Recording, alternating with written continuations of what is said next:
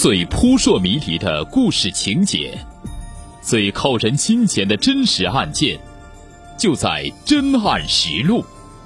本节目由南方法制报与蜻蜓 FM 联合制作播出。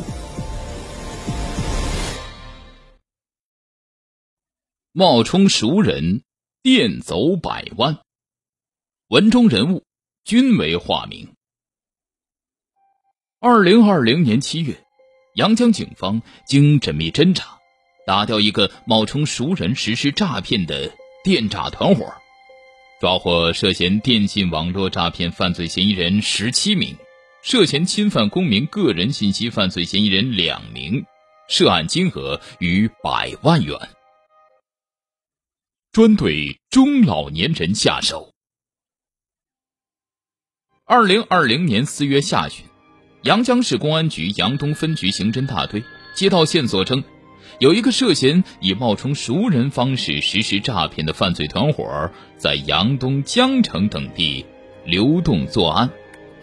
该刑侦大队立即与阳江市公安局刑警支队组成专案组，对该线索进行核查。经初步调查，民警发现涉案手机号是在阳江本地开通的。机主是一名年轻女子。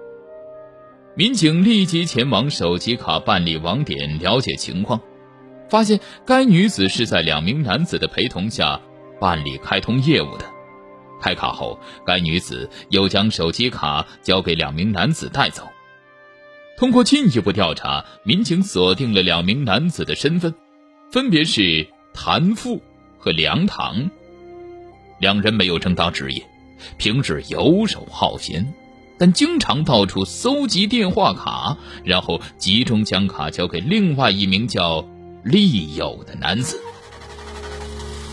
在对利友的调查中，民警发现利友经常驾车带郑龙、吴东、关中等人前往偏僻区域，然后一直频繁拨打电话。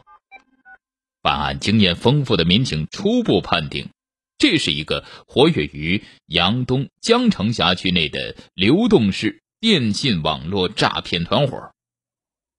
掌握该团伙活动规律及组织架构后，二零二零年五月二十一日至七月三日，专案组先后在广西百色市、阳江市及佛山等地抓获郑龙、吴东、陈燕、郑涛等十二名犯罪嫌疑人。据了解。因诈骗刚刑满释放的郑龙，于二零二零年三月来到阳江，找到了在此地生活多年的老乡郑涛。在郑龙的提议下，两人合伙谋划，纠集了吴东、关中及利友、陈燕等十二人，组成诈骗团伙，重操旧业，专门针对潮汕地区群众实施电信网络诈骗。办案民警介绍。该诈骗团伙分工明确，反侦查意识也非常强。为了躲避警方侦查，该团伙由熟悉地形的阳江人利友、陈燕负责开车，在阳东、江城两地选择偏僻的地方流动作案。郑涛、郑龙等四人负责在车上打电话，用潮汕话以冒充熟人的方式实施诈骗。谭富、梁唐等六人。则负责提供银行卡、电话卡及取款等。每次诈骗所得，按照每个分工环节进行分赃。除了分工明确，该团伙诈骗目标也十分有针对性。办案民警说，嫌疑人通常从上午九时许至下午四时许作案，拨打潮汕地区群众的固定电话，针对中老年人进行冒充熟人诈骗。嫌疑人自称是受害者亲属，因涉嫌违法被公安机关拘留，需要缴纳保释金，以此引诱受害人汇款。其中诈骗金额最大的一次高达二十万元，肆意泄露公民个人信息。虽然将实施诈骗的犯罪嫌疑人悉数抓获归案，但办案民警。并未就此收工，而是继续对案件抽丝剥茧、深挖扩线。随着进一步调查，办案民警挖出了为谭某等人提供诈骗电话卡的陈全、梁霞、庞明等犯罪嫌疑人。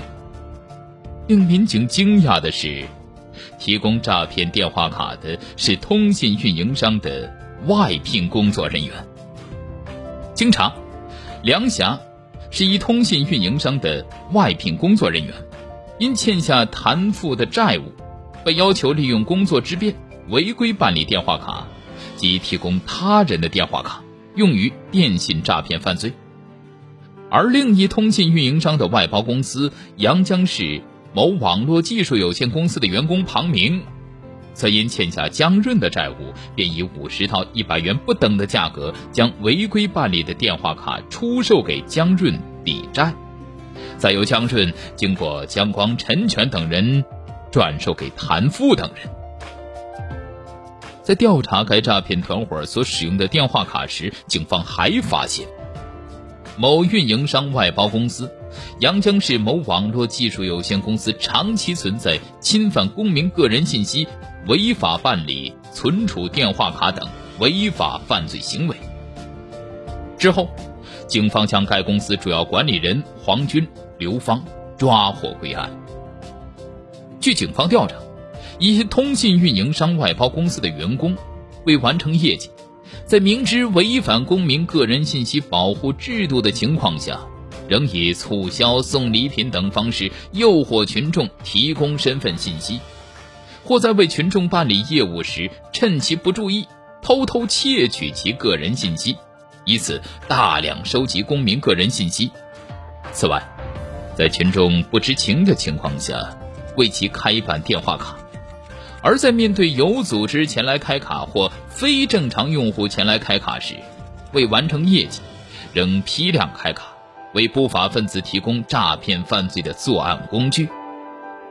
警方提醒，市民在面对商家送礼促销等活动时，要多留个心眼儿，以免个人信息被窃取。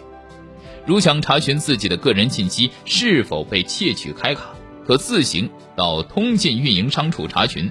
以防在不知情的情况下，个人信息被不法分子利用。